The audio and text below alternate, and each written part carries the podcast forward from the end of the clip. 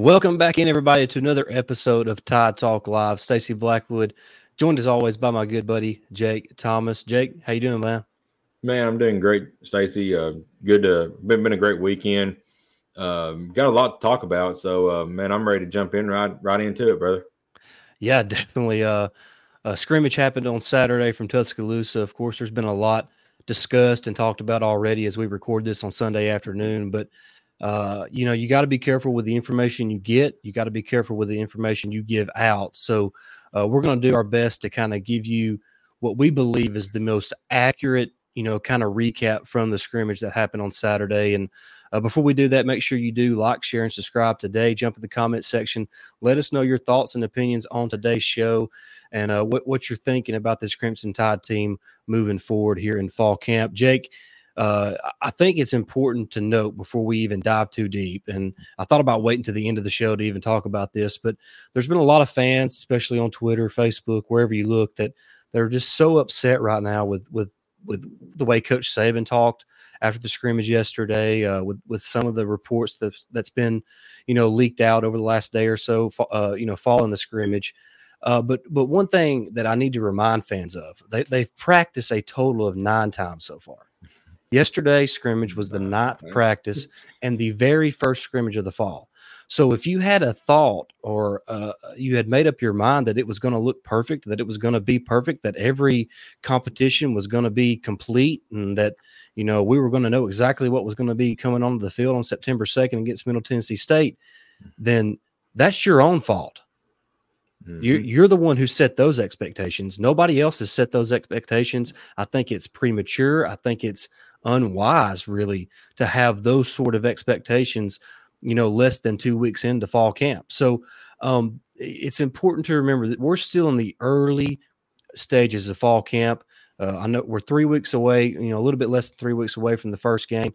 There, that's that's a lot of practice reps. There's going to be another scrimmage at least. So calm down, relax a little bit. And also, one other side note, Jake, uh, as far as Coach Saban, Saban's comments go, you would think after all these years with him being the head coach, everyone would understand that he's not going to come out and say, "Boy, I, I, I, can't believe we're this good already." Can you believe how, man? Our, you know, we dominated on offense, we dominated on defense. Uh, all our quarterbacks made perfect decisions the entire day. If you think he's going to come out and say those things, then once again, I don't know what to tell you. You haven't been paying attention over the last 17 years because I don't care how good we've looked, Saban's never satisfied, and that's what makes him great.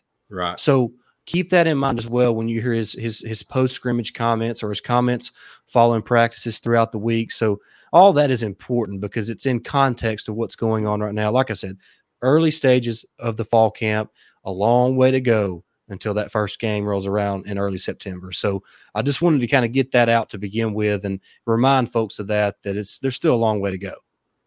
Oh yeah, absolutely. And going off on what you said about Saban, man, yeah, you know, even when we, you know, during our championship, uh, national championship teams and and all of those, he still found something with those teams that that he, you know, try to work on because if if you get complacent and, and think you're good, somebody's going to beat you, you know, that that weekend. And I mean, it's college football; anything can happen. And if you think you're you're the best team out there, you have one slip up, and, and that's what Saban's trying to keep from happening. He does not want the guys to get too complacent early on, and, and really throughout the whole season. Yeah, yeah, and and with all that being said, we're going to kind of do a, you know, maybe maybe not all the positions, but more or less a position by position kind of recap of of what what happened during yesterday's scrimmage uh, from Bryant Denny Stadium. Of course, we're going to start with the quarterbacks. That's what everybody wants to talk about. Uh, look, I think it's it's clear right now that there's not enough separation from any of the guys to say, yeah, he's going to be the starter. But I do think that so far, I think it's you know most most folks are saying that Milroe probably had the most complete day of all the quarterbacks uh, yesterday. Um, now that doesn't mean he was perfect, mm-hmm. uh, and it doesn't mean that all the other guys were terrible. What it means is that over the course of the scrimmage, was the most consistent, and you know, you know, maybe that's should be expected since he is the guy who's older. He's been in the program longer than the other two guys that are competing for the for the quarterback position. But I think it's also important to note that, you know, freshman Dylan Lonergan continues to impress the coaches, and it but might be enough where he starts seeing some reps with the first and second team as well. And you know, he might kind of enter himself into that competition as well. So uh, right now, to me, the quarterback competition can be summed up this way Nobody has separated enough to say, yeah, this is our guy. So it's just an ongoing competition that's going to, we're going to have to wait out. I mean, that's just the mm-hmm. truth of it. Yeah, I agree, Stacey. It's, you know, it's an ungrown process, ongoing process. And, um, you know, we, we feel like it probably would not be ready and completed until the first week of the season. Maybe during that, you may see three or four or five guys uh, played, you know, that game uh, at quarterback. But you know, I have I have talked to you privately uh, about this matter, but you know, I feel like whoever the quarterback wins out, whoever it is, whether it's Ty Simpson, Jalen Milroe, Tyler Buchner, Dylan Lonergan, they have absolutely earned it because this defense, from everything I've been seeing, has been stifling, and, and they have not made it easy on any of these guys. And uh, and of course, uh, uh, one of the really concerning things, and we'll probably touch on it when we talk about the wide receivers. We're still having the drops and stuff, and you know, if it's a good pass, you can't blame that on the on the quarterback. So, you know, that kind of probably hurts confidence a little bit as well.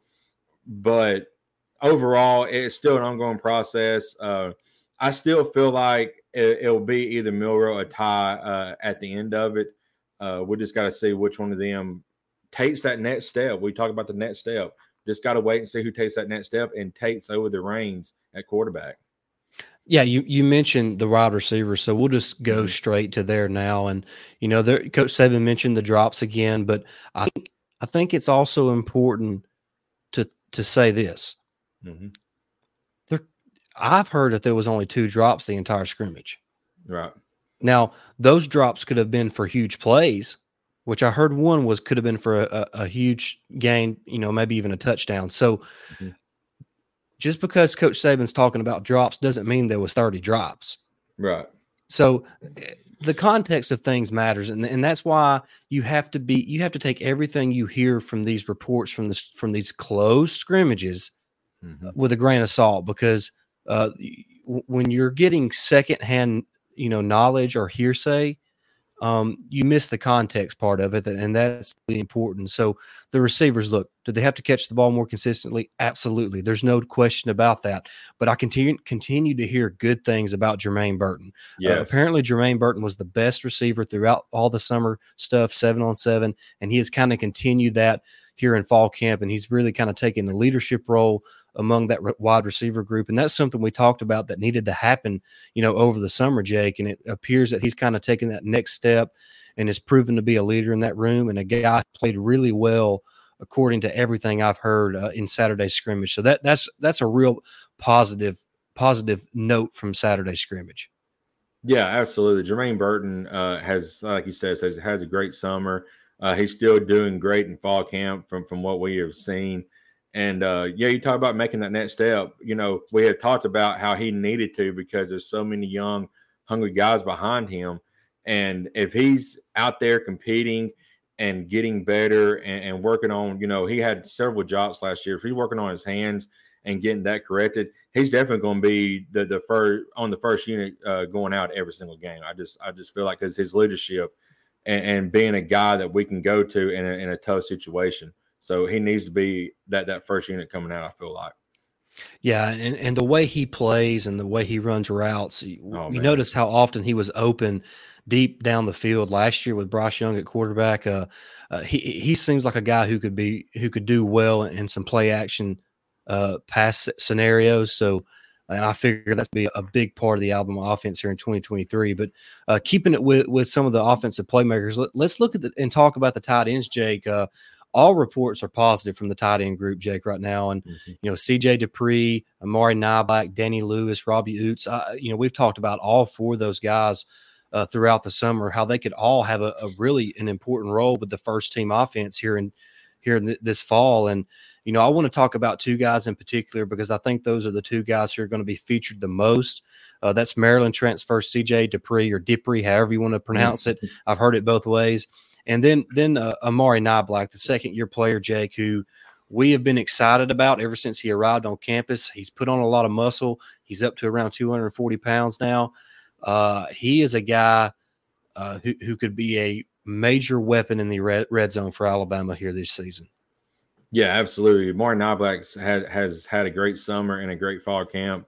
Uh, and and overall, the, the tight end room is just solid. You know, yeah. there's a lot of lot of great players there. Uh, Niblack's probably the future star of that position. Uh, and another guy who uh, who we have heard that's had a had good camp is uh, another freshman, uh, Ty Lockwood. So, um, you know, he may be a guy to keep your eye on later in the season, maybe get a few reps. Uh, so I'm interested to see how, how he continues to develop. Yeah, you know, with the new, you know, with the redshirt rule where they can play in four games in the season and then also participate in the bowl game. Mm-hmm. Uh, you know, if that was the case, that, that I, I, could definitely see Ty Lockwood earn some playing time here in 2023, especially with all the reports we're receiving how well he's performed in fall camp. Uh, uh, couple more position groups on the offensive side of the ball. There's not much to say about the running backs, Jake. It's all been right. said that they're rock solid. They're, they might be the best position group on the team. Uh, we're four or five deep, really. If you include Richard Young, we're five deep uh, with guys who are capable of of taking to the house, of playing bully ball. So mm-hmm. there's not much to say there. Uh, just need to get 100% healthy there. Jam Miller mm-hmm. is still a little bit nicked up right now. Uh, Coach Saban mentioned he had a thigh bruise. So uh, once he gets healthy, this that running back room is going to be crazy, crazy elite. Yeah, it's going to be nasty. And, uh, you know, I feel like we're going, you know, we talked about we're going to run the ball a lot this year. Um, and and you like you said says we got four or five guys you can depend on every single play and that running back room. So uh, each one of them brings something different to the table. Uh, we talked about Roydell Williams, how he's a great pass blocker. So you may see him on third and long situations as a pass pass blocker, another guy to to protect the quarterback. But uh, Justice Haynes continues to impress. Uh, Jase McClellan, uh, you you know he he's just been the rock uh, at, at, running back this this all season and, and during camp. So uh, get Jam Miller healthy, and and this room is scary, scary good. no doubt about it. And the guys blocking for those guys, Jake. Mm-hmm. Uh, you know, Coach Saban mentioned he'd like to have a little bit more, you know, consistency and depth there along the offensive line. And that's really that's really the key for every position group throughout fall camp is building consistent play, then also building depth behind your starters. So uh, that's really just that's that's right on cue for for every position group on the team. And you know, we're hearing more about Kadyn Proctor possibly taking over at left tackle. Uh, looks like Terrence Ferguson has a great opportunity to be the starting left guard. So you're talking about an offensive line that could be absolutely massive in in size and stature. So uh, and and the fact that I think the strength of both Proctor and uh, Terrence Ferguson is their run blocking. Mm-hmm we could see. Uh, and then you look at Tyler Booker and J.C. Latham on the right side. Good grief, man! There there should be a lot of open lanes for the running backs this fall. yeah, absolutely, and and that's what I found interesting. Um, that report that that you know we got was, you know, they did a lot of runs behind Kadyn Proctor and and uh, Ferguson, and I mean they're the two newbies on on that on that line. So you know, to me that feels like the coaches are confident that they can open up lanes uh, for our running backs. And then, like you said, Stacey, JC Latham, uh, there's a picture that he put out the other day. He's up to like 360, and people was like, "Oh my gosh, that is nuts, want, it? It is. It's like you don't want to. You you know, I, I, heard people say that's too big for you know for an offensive lineman. It, he's muscle. I mean, there's he, not a. There's he don't like, have, he, he has zero fat in his belly area. I, I don't know how how he weighs 360 pounds. That's huge. It is. I mean, it's it's pure muscle. So, and then Tyler Booker's uh behemoth on the man too. So, you know, everything goes well. This offensive line, they they work out a few kinks. You know, I feel like we're we're going to be fine on the offensive line as well. Yeah, and, and switching over to the defensive side, Jake. Uh, all reports are that the number one defense looks really really good which is which is really positive to hear this early in fall camp because it's easier to be good in, on defense early on than it is on the offensive side of the ball especially when you're trying to break in a quarterback and a lot of new faces on the offensive side. The defense is really playing well right now. Uh, i like what i like about this defense is something that we've talked about a lot is the depth right. jake at, at every position. And uh, you know, Coach Saban brought up the defensive line yesterday, and guys like Justin Eboigbe and Jaheim Oatis have had really good fall camps. He he did mention that Tim Smith, like he's been his entire career, has been up and down so far this fall, so he needs to be a little more consistent. But I'm, we're hearing good things about you know guys, uh, you know, uh, you know, off the bench, Damon Payne, Jah-Marien Latham. So there's some depth there, Jake, that we've talked about uh, throughout the summer, and, and it's so good to hear that Justin Eboigbe – and Jaheim Oatis are, are really having solid fall camps. And uh, I, hear they're creating a lot, a lot of pressure and a lot of havoc in the backfield uh, early on in fall camp. So that that's real positive news. Yeah, absolutely, man. You know, Justin Eboigbe, you know, we have talked extensively about him, how he has had, you know, games where he looked really well and, and seems like he started playing up to his level, then have injuries. So if he can stay healthy – I feel like he's going to be a, a, big cog on the defensive line for us this year. And Jaheim Oatis, uh, we've been impressed with him since he he you know stepped foot Alabama. Uh, so he's he's also another guy who I feel like can can take that next step and be and be great. We're just waiting on Tim Smith to to do it as well because I feel like he's got the got the potential to do it. He just got to do it, and, and we're just waiting on him to get it all right in his head and and make that transition. He will. Yeah, I, I hope so, Jake. Because if those three guys can play at a very high level, it makes everybody else's job on the defense that much easier. Right. So uh, if they're playing at a high level, that could be an elite defense, one of the best in the country, and that, that's certainly the expectation for for an Alabama defense. So hopefully they can they can reach that that level. Jake, uh, the linebacker group, uh, especially on the inside, you look at Trezmen Marshall. Uh, here he had a good game, a good scrimmage yesterday. Of course, Deontae Lawson is is proving to be a leader on this defense, a guy who is really showing why he was a, such a highly recruited kid, and uh, he he looks like he's going to be a really good player. Jihaad Campbell continues to shine, so there's a lot of depth there at inside linebacker. You know, no mention. You know, think about Justin Jefferson, Shawn Murphy, Kendrick Blackshire. There's a lot of depth there at inside linebacker, so I'm really excited about that group. And then you look at the outside linebackers: Chris Braswell, Dallas Turner, Keanu Koht. Uh, you know, Jeremiah Alexander, the freshman Keon Keeley, Yhonzae Pierre. Qua Russaw. So uh, at all those positions at linebacker, there is tremendous depth and tremendous upside. And I'm just excited to see what they can do uh, getting after the passer this fall.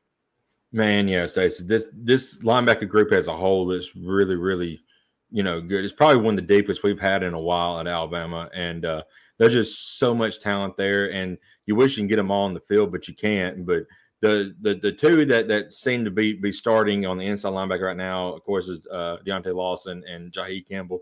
Uh, but um, you know, like you said, Trez Marshall had had an interception, I believe, uh, in in the scrimmage yesterday. So, you know, he may be pushing uh, Campbell a little bit, but Campbell seems like to me he he's not going to get you know give up that start starting spot, you know, anytime soon. And then outside linebackers, man, um, you know, Chris Braswell, I feel like he's going to be be the key this year because all the tension seems like is going to be on Dallas Turner. So he should have plenty of opportunities to get to the quarterback. So as long as he continues to do that, we're going to be fine at linebacker. No doubt about it. No, no doubt about it. And Jay, let's we'll wrap things up real quick with the secondary.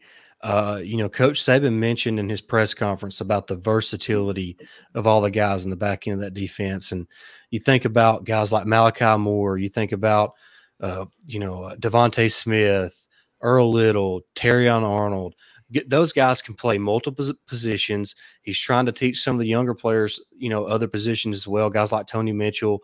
Uh, you know, you think about the two guys who transferred in, you know, Jalen Key and Trey Amos. Those guys are fitting well into this defense and learning and, you know, catching up uh, w- with some of their counterparts. So th- there's a lot of depth. Apparently, apparently Terrion Arnold has really turned it on. Mm-hmm. And and if we can have two lockdown corners, because we already know what Kool Aid is, you get two lockdown corners, Jake. Man, that, that makes it tough. Uh, that means the quarterback's going to have to throw across the middle a lot.